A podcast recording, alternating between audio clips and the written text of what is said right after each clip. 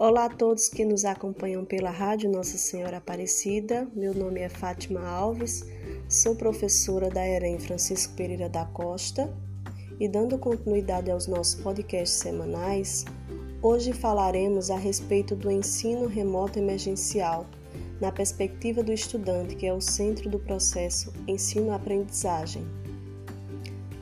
Primeiramente, eu farei uma explanação sobre ensino remoto e ensino à distância, que são formas de ensino semelhantes, mas que não são iguais. E que muitas pessoas ainda confundem e acham que é a mesma coisa. Em seguida, farei uma entrevista com a aluna Jamile da Conceição Silva, do segundo ano do ensino médio, turma D.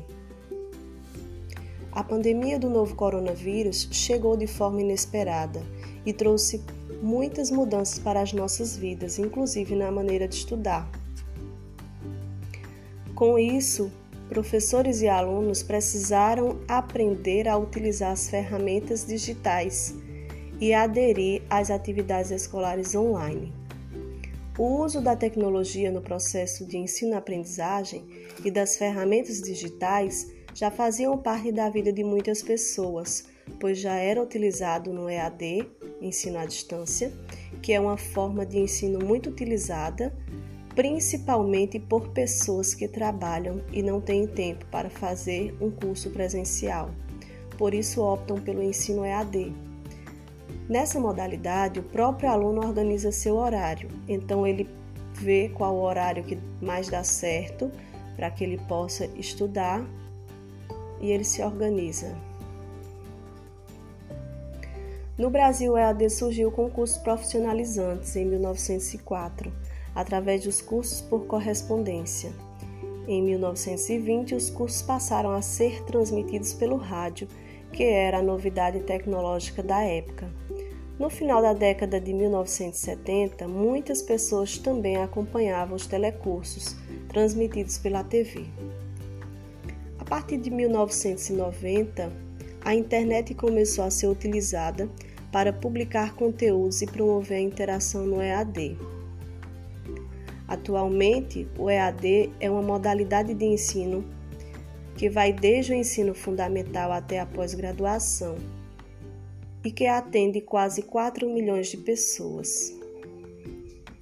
O ensino remoto tem semelhanças com o EAD, com o ensino à distância, pois ambos utilizam as tecnologias e têm como objetivo o acesso ao conhecimento. No entanto, há muitas diferenças entre as duas modalidades, que é o que discutiremos agora. Então, a gente vai ver algumas diferenças entre ensino à distância e ensino remoto. O EAD é um modelo realizado de forma planejada, com parte ou totalidade do curso ministrado à distância, com apoio de tutores, recursos audiovisuais e tecnologias. Já o ensino emergencial foi autorizado em caráter temporário pelo MEC, Ministério da Educação, para cumprir o cronograma presencial com as aulas online.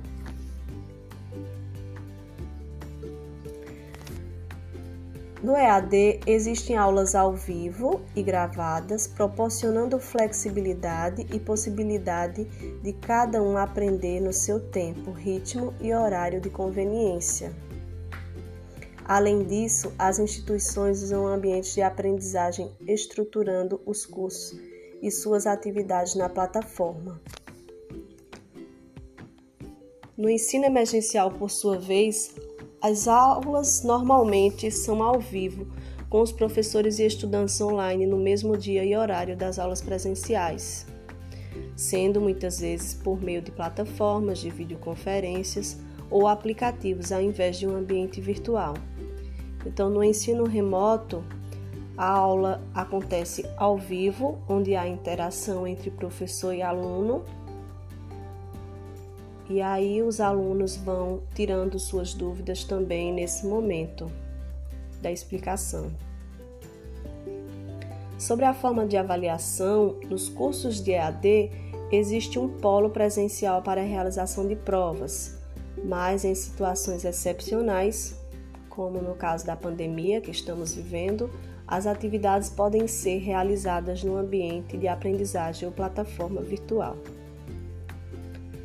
Com o ensino emergencial, não existe um padrão de avaliação, podendo ser atividades, exercícios e trabalhos com metodologias e aplicações diversificadas. Com relação ao professor, no EAD existem os professores responsáveis por conduzir o ensino e os tutores que dão toda a assistência para os alunos nas plataformas virtuais. Então, o professor no EAD ele é responsável por produzir aquele ensino. Já os tutores são as pessoas que estão ali para ajudar os alunos, dar toda a assistência que eles necessitam no momento que os professores não estão. No modelo de ensino remoto emergencial, os professores passam os conteúdos e tiram as dúvidas dos estudantes, como no formato tradicional. No entanto, há outras formas para que isso aconteça. Por meio de vídeos, de e-mails, de mensagens pelo WhatsApp, que é algo que é bastante utilizado, que é mais acessível para o aluno, por meio das aulas ao vivo também. Então, dessa forma, o professor vai interagindo com o aluno e tirando suas dúvidas. Agora daremos início à entrevista com a aluna Jamile, do segundo ano do ensino médio, discutindo um pouco sobre o ensino-aprendizagem na perspectiva do aluno.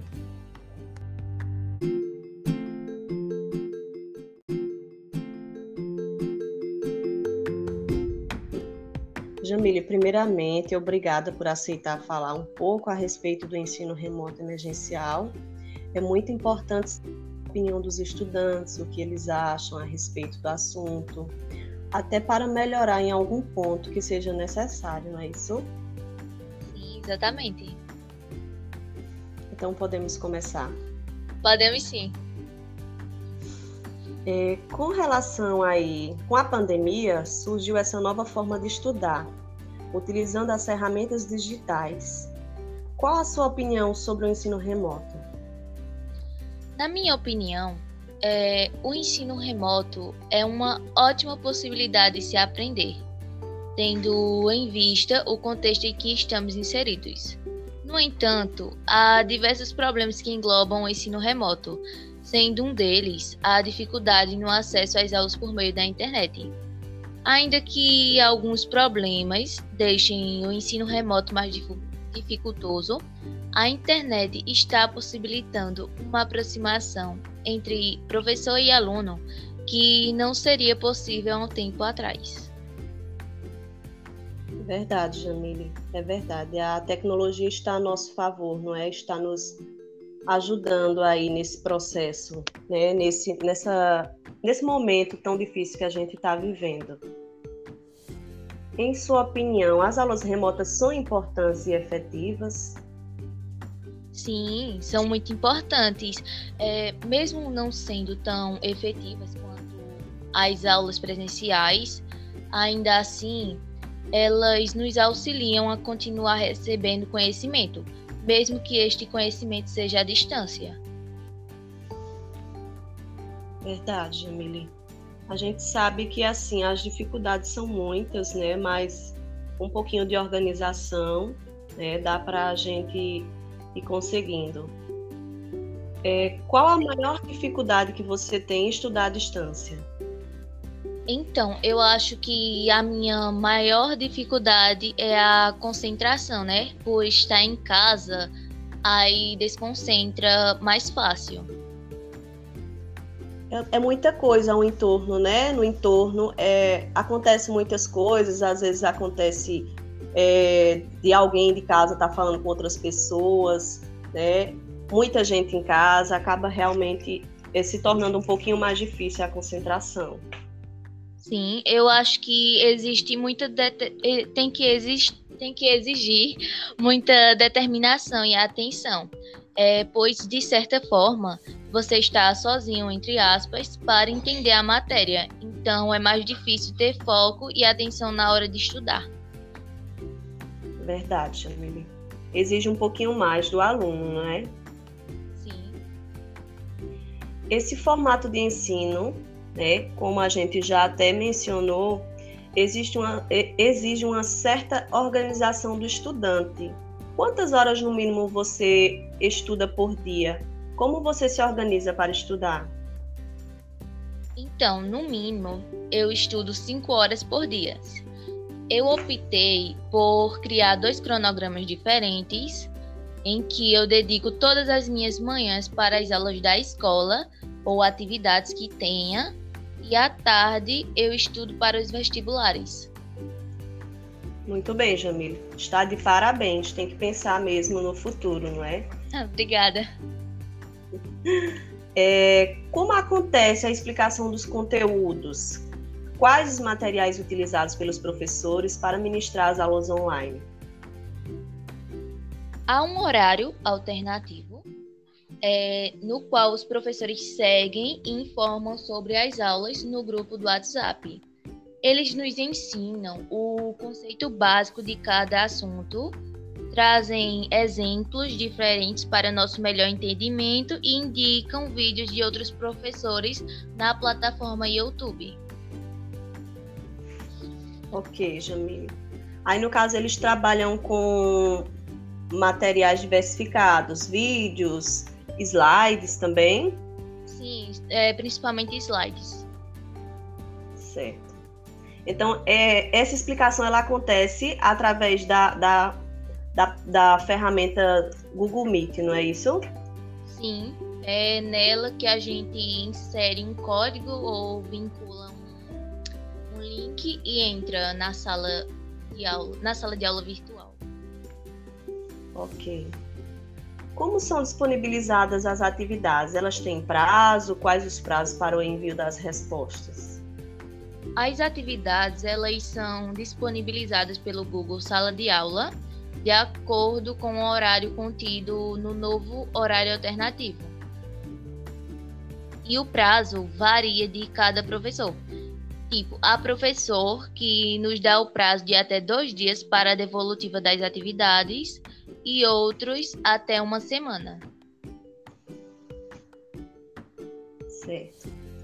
É, quando surgem dúvidas sobre o conteúdo ou em relação ao assunto, as questões das atividades, como os alunos esclarecem essas dúvidas?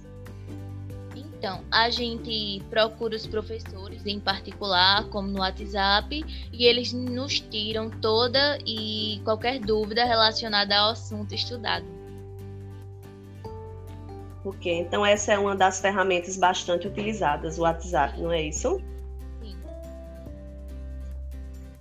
É, como os professores incentivam a participação dos alunos durante as aulas online?